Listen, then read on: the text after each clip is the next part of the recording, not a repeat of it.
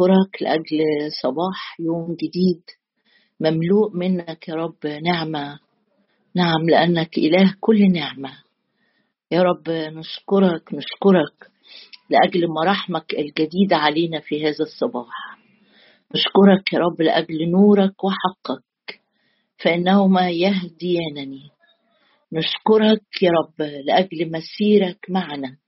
أليس بمسيرك معنا؟ نمتاز عن كل الشعوب. نعم يا رب أشكرك لأنك بتقول أنا أسير أمامك والهضاب أمهد.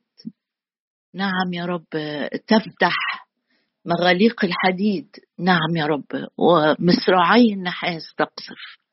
يا رب أشكرك لأن مكتوب الرب إلهك السائر أمامك. يا رب بنشكرك لأنك بتسير أمامنا مع كل صباح جديد يا رب.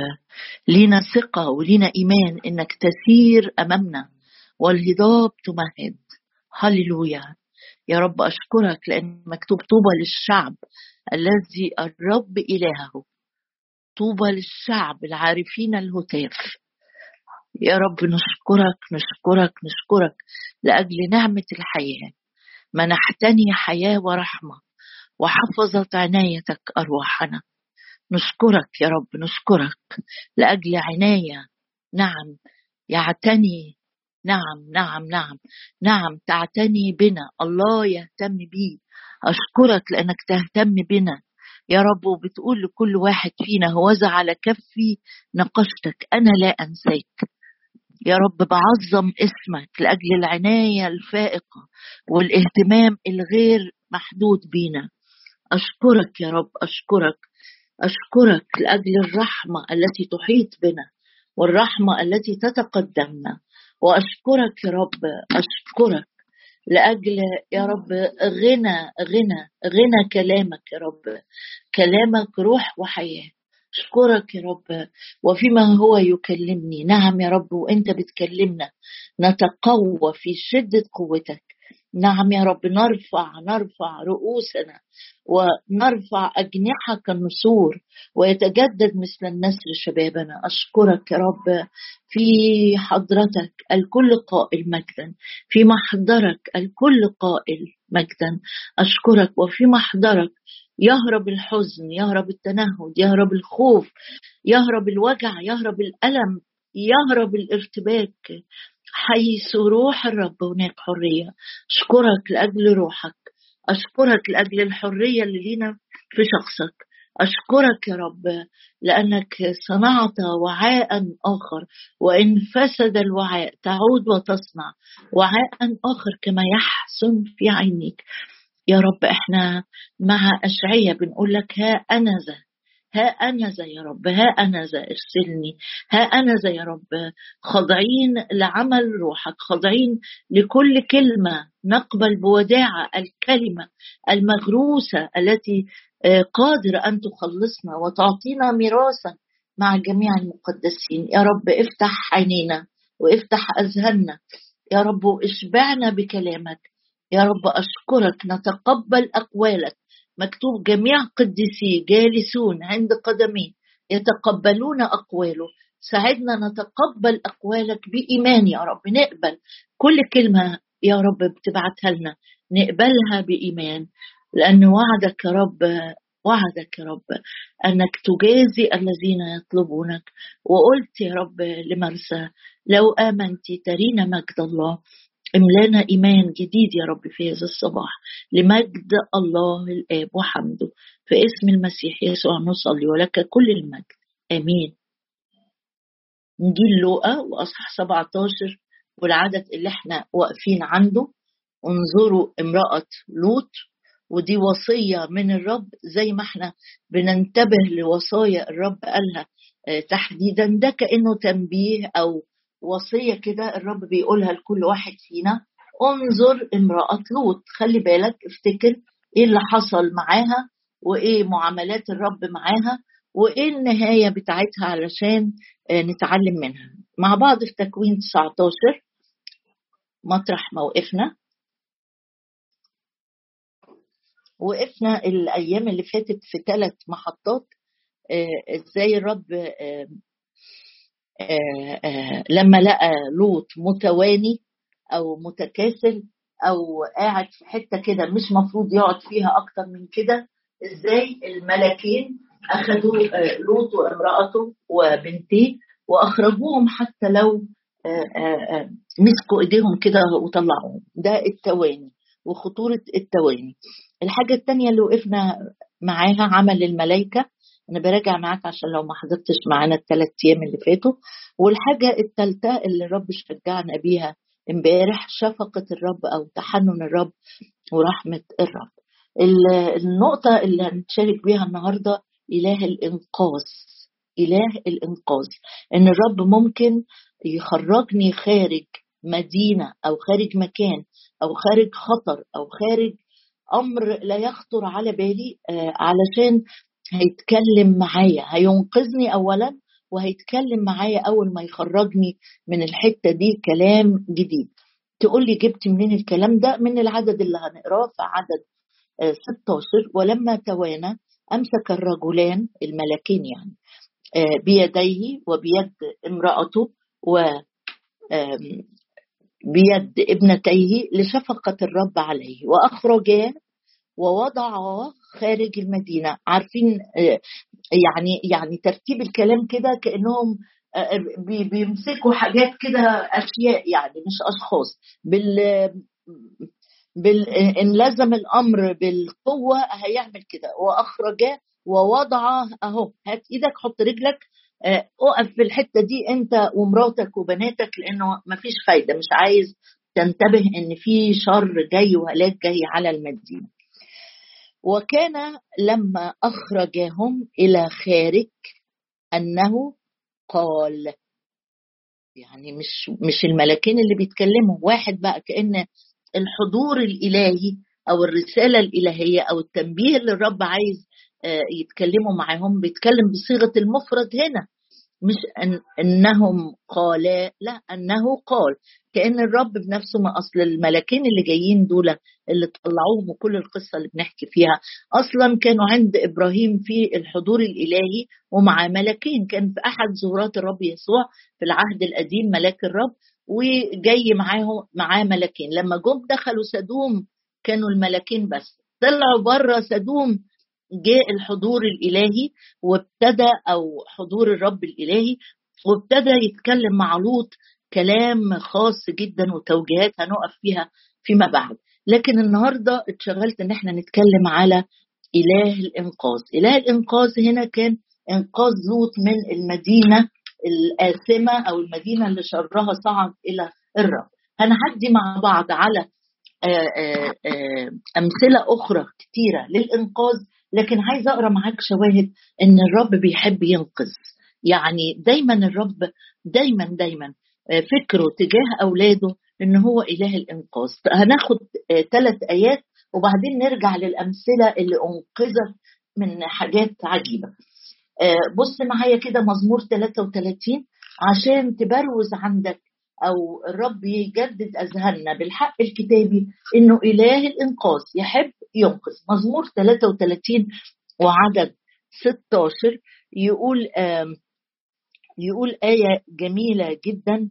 الجبار لن يخلص الملك بكثرة الجيش. الجبار لا ينقذ بعظم القوة. يعني لو واحد معتمد على الإمكانيات اللي عنده أو عنده قوة معينة قوة جسدية قوة نفسية قوة مادية إمكانيات بيقول لك دي مش هتنقذ دي ما ينفعش تنقذ وبنشوفها كتير جدا جدا.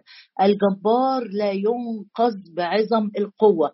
أمال إيه يا رب اللي بينقذ؟ في مزمور 37 وإحنا في المزامير يعني إحنا واخدين ثلاث آيات من المزامير. مزمور 37 خلي بالك قوتك مش هتنقذك ابدا. مزمور 37 ونقرأ مع بعض إن الرب بينقذ من الأشرار. الرب ينقذ من الأشرار. في في عدد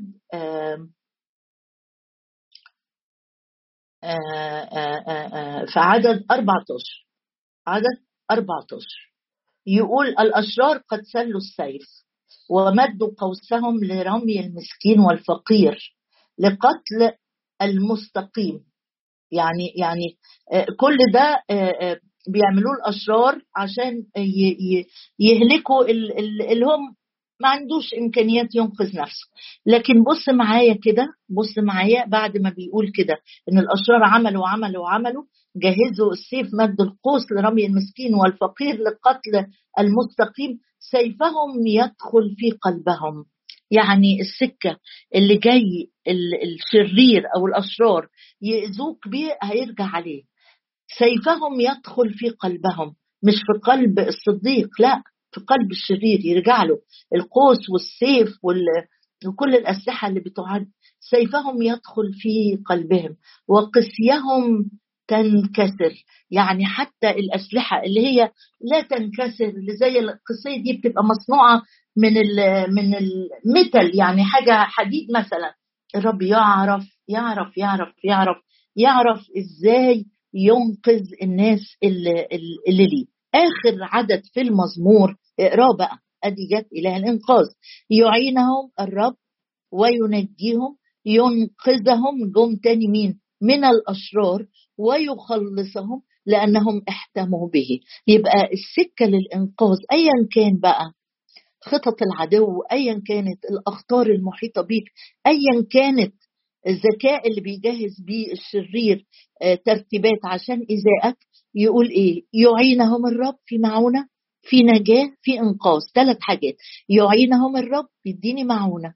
وينجيني وينقذني من الأشرار ويخلصهم لأنهم احتموا به لأنه إله الإنقاذ والآية اللي إحنا كلنا حافظينها يحامي فينقذ ويعفو فينجي. آية كمان لو سمحت لي من مزمور 97 مزمور 97 و آه، آه، وتقرأ فيه الحاجات الكتيرة قوي قوي اللي عدى بيها الإنسان ويمكن إحنا آه، بننسى في وقت الخطر ننسى إنه إنه إنه في إنقاذ أو بنبص بس للتحديات والمصاعب ونتكلم بيها بس الرب بينقذ اسيب المزامير وخليني آخد معاك آية كمان من من سفر اشعيا اشعيا 31 إحنا خدنا كده آيتين من المزامير خلينا ناخد من أماكن مختلفة. اشعيا 31 الآية الجميلة اللي بنصلي بيها ونفسي نحفظها كلنا. يقول آه، في أشعية 31 عدد خمسة كطيور مرفة هكذا يحامي رب الجنود عن أورشليم عني وعنك. أورشليم كانت المدينة المقدسة اللي الرب اختارها.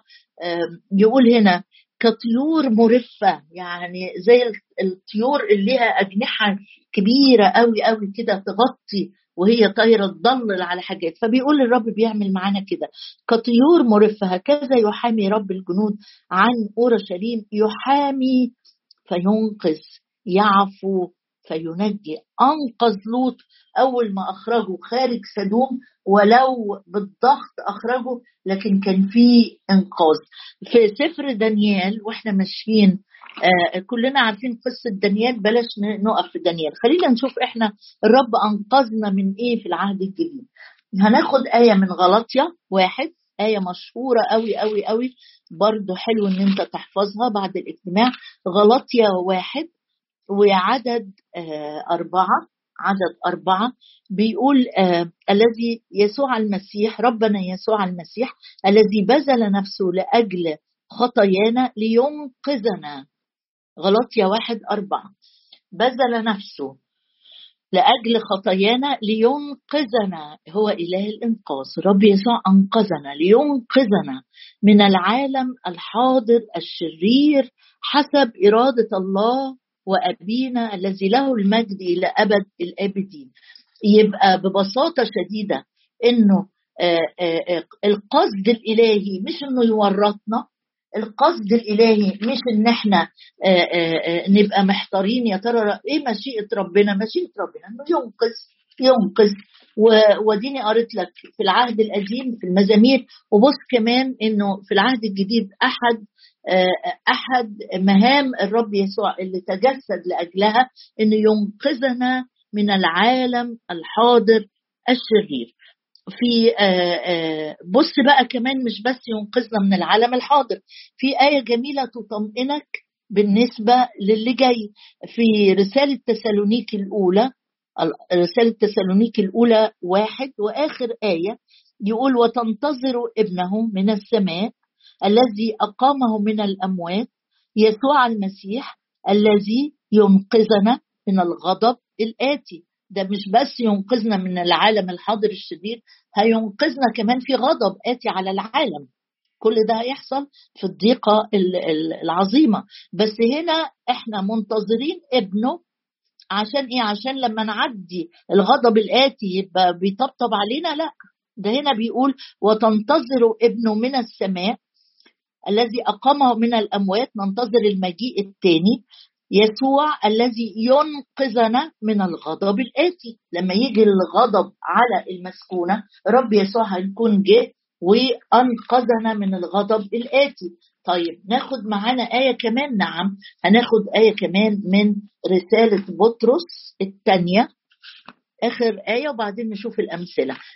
بقول لك كذا شاهد عشان تقدر تحفظ شاهد أو اتنين إن الرب يريد أن ينقذ مش بس من الأخطار اللي في العالم مش بس من الشر اللي في العالم لكن حتى من الأمور المستقبلية الصعبة الرب ينقذ.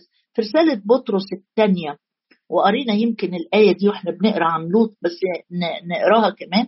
الأصحاح الثاني بيتكلم عن لوط في عدد ثمانية وعدد تسعة.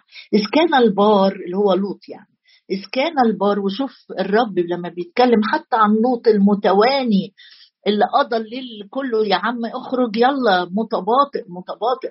آه بيقول عنه البار. إذ كان البار بالنظر والسمع يعني كان بيشوف الخطية بعينيه وعايش وعايش في الجو المحيط به مليان شر وخطية. إذ كان البار بالنظر والسمع سامع الأشرار بيتكلموا إيه؟ آه بينجسوا آه آه الجو حواليهم إزاي؟ إذا كان البار بالنظر والسمع وهو ساكن بينهم يعذب يوما فيوم إيه اللي قعدك؟ يوم ورا يوم تفتح بابك وتطلع تقعد عند باب المدينة عشان تعذب بالنظر والسمع. طب اهرب اخرج كفاية لحد كده كبرت بناتك وأصبحوا متزوجين وليك اسهار سيب المكان لسه ما اتعصتش يقول إذا كان البار بالنظر والسمع وهو ساكن بينهم. يعذب. والعدد اللي قبليه أنقذ لوط البار مغلوبا من سيرة الاردياء في الدعارة. إذ كان البار بالنظر والسمع وهو ساكن بينهم يعذب يوما فيوما. يعذب نفسه البار بالأفعال الاثيمه يعلم الرب أن ينقذ الأتقياء من التجربة ويحفظ الأثم إلى يوم الدين معاقب. يبقى أختصر الخمس آيات اللي قريناهم أو الستة إنه قصد الرب إنه ينقذ. دوري أنا إني أتجاوب مع إنقاذ الرب. يعني الرسول بولس بيقول أنقذني من فم الأسد وسينقذني. ده ده نجاني. يعني لو أنت عايز تقرأ الآية دي تحب تقراها كمان نقراها في رسالة تيموساوس الثانية. اقراها معايا تتشجع بيها. الرسول بولس من أجل أمانته للرب من أجل الخدمة اللي وقف يتحاكم علشانها ووقف وحده ما كانش معاه حد. في الرسالة الثانية آخر إصحاح في الرسالة الثانية. قال كده اختبار جميل جدا جدا. قال ولكن الرب وقف معي وقواني في الرسالة في الإصحاح الرابع من الرسالة الثانية بمناسبة الإنقاذ يعني. لو اتحطيت في موقف لوحدك ولازم تكون أمين جدا تتكلم كلمة الحق من أجل الرب تشهد تشهدي كابنة للرب يقول الكتاب هنا ولكن قبلها بيقول الجميع تركوني لا يحسب عليهم مش زعلان من حد. أنا يعني حتى لو ما حدش جه معايا في المشوار ده في الكشف ده في العملية دي في الأزمة دي وقفت لوحدي طب اختبرت إيه يا بولس؟ قال الجميع تركوني لا يحسب عليهم مش مشغول بمين معايا ولا مين سابني ولا مين خني ولا مين أثر ولا مين تجاهلني كل ده مش هو ده قضيتي. ولكن الرب وقف معي. وقواني لكي تتم بي الكرازة. ويسمع جميع الأمم. فأنقذت أنقذت من فم الأسد. يفكرك بمين؟ اللي أنقذ من أفواه الأسود. اللي الرب بعت ملاكه وسد أفواه الأسود. يفكرني بدانيال. ارجع لقصة دانيال. تفتكر على طول إنه لو في خطر قريب جدا يعني قعدت أفكر كده طب أنت دانيال قضيت الليلة مع الأسود. آآ آآ الله أعلم كم أسد. ما كانش في كاميرات بتصورك واللي على بعد بيشوفوا أنت عايش إزاي. بس الرب كان شايفك خطوة بخطوة. سد أفواه الأسود. أرسل ملاكه ادي دور الملائكة بقى. أدي دور الملائكة مع دانيال. أرسل ملاكه وسد أفواه الأسود. طب ده دانيال. آه بس كمان كان في ثلاث فتية. آه ثلاث فتية الشباب الصغيرين. من أجل أمانتهم للرب ما تخافش على ابنك على بنتك. آه، من أجل أمانتهم للرب تقعد مرعوب كده تقول هتضيع منه الوظيفة هيضيع منها الجوازة هيضيع منه مش عارفة إيه. طب ما الرب آه، آه، لما اترموا الثلاث فتية في أتون النار إيه اللي حصل؟ اتحرقوا بأرامات لا. الرابع الشبيه بابن الآلهة أنقذهم نزل وهو اللي حوطهم. يبقى الرب تقول دي قصص. لا مش قصص. لأن بولس هنا بيقول إيه؟ آه ولكني أنقذت فأنقذت من فم الأسد وسينقذني الرب من كل عمل رديء. يعني لو في عمل رديء محيط بيك قريب جدا جدا جدا يعلم الرب أن ينقذ الاتقياء لسه قارينها حالا. قصد الرب إيه؟ ينقذهم يعينهم ينجيهم ينقذهم. هو إله الإنقاذ.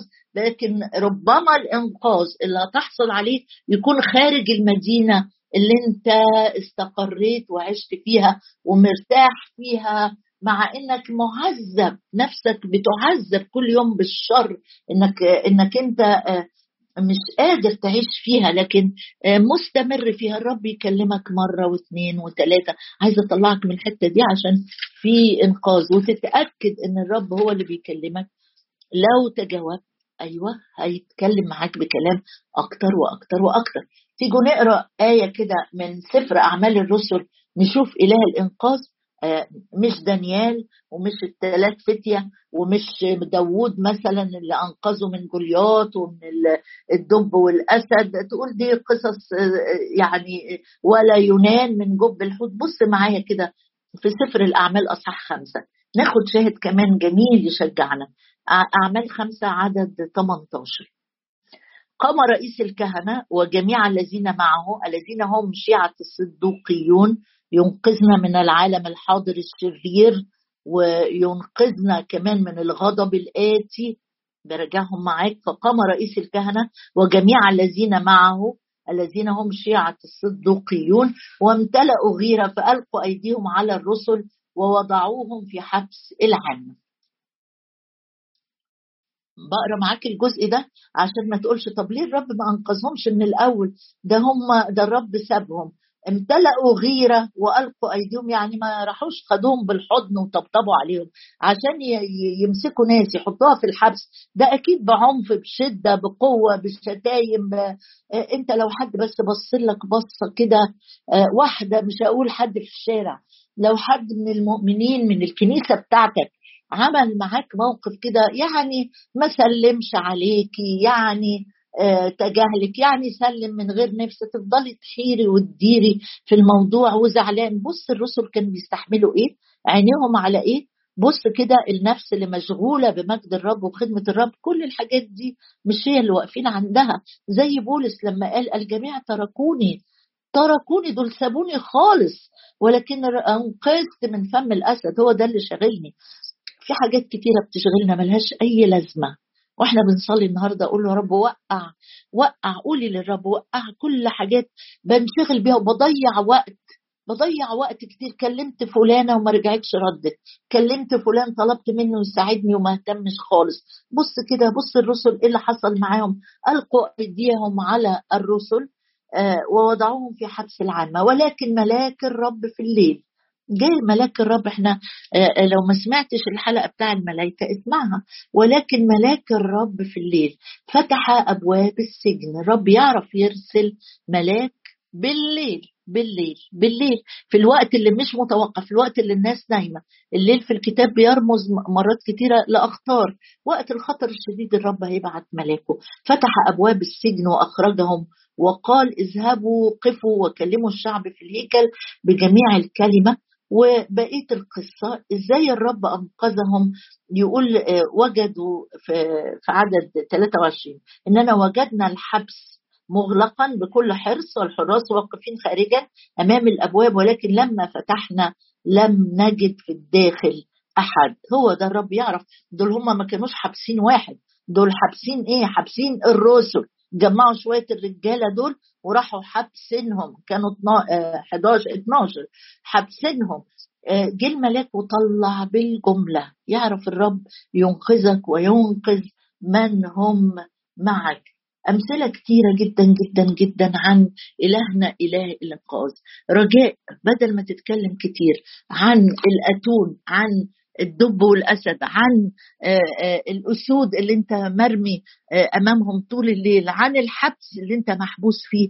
تعال النهارده نشكر الرب لأنه أرسل ابنه لينقذنا. ما تتكلمش قد إيه العالم الحاضر بقى شرير الكتاب من 2000 سنة اتكتب لنا إن في عالم حاضر شرير ما تقولش أولادنا غصب عنهم أصل العالم بقي صعب. من 2000 سنة اتكتب لينا إن الرب يسوع جه لينقذنا من العالم الحاضر الشرير صلاتي صلاتك تكون مركزة بالكلمتين دول. يا رب انقذهم من العالم الحاضر الشرير. نصلي واثقين يا أبي إنك إله الإنقاذ. لم تقصر يدك أبدا. عن أن تنقذ. لم تثقل أذنك عن أن تسمع صراخ المسكين. لتعينهم لتنجيهم لتنقذهم وتحييهم. أشكرك يا رب لأنه كطيور مرفة. نعم يا رب أنت تحامي أنت تحامي تحامي فتنقذ وتعفو فتنجي. أشكرك يا رب لأن عندك قوة للمساعدة. ليس عندك مانع أن تعمل بالقليل وبالكثير. أشكرك يا رب أنه إذا لزم الأمر أنك ترسل ملاك يسد أفواه الأسود. إذا لزم الأمر أنك ترسل ملاك يا رب آه، ليفتح أبواب السجن. أشكرك يا رب لأنه إذا لزم الأمر أنك تخرج ترسل حوت للإنقاذ من الغرق. هتعمل كده يا رب وأكتر جدا أكتر جدا أكتر جدا أكتر جدا مما نطلب أو نفتكر. يا رب في أي لحظة في أي موقف اعتمدنا فيه على قوتنا للإنقاذ. يا رب إحنا بنتوب وبنعترف قدامك إنه لا بقوة ولا بقدرة بل بروحي قال رب الجنود. يا رب ادينا النهارده نتكل على كلامك نتكل على كلامك يا رب أنك تنقذ يعلم الرب يعلم. أنت عارف وانت كلي العلم كلي المعرفة. انت صاحب العين اللي بتجول في كل الأرض يعلم الرب أن ينقذ الأتقياء.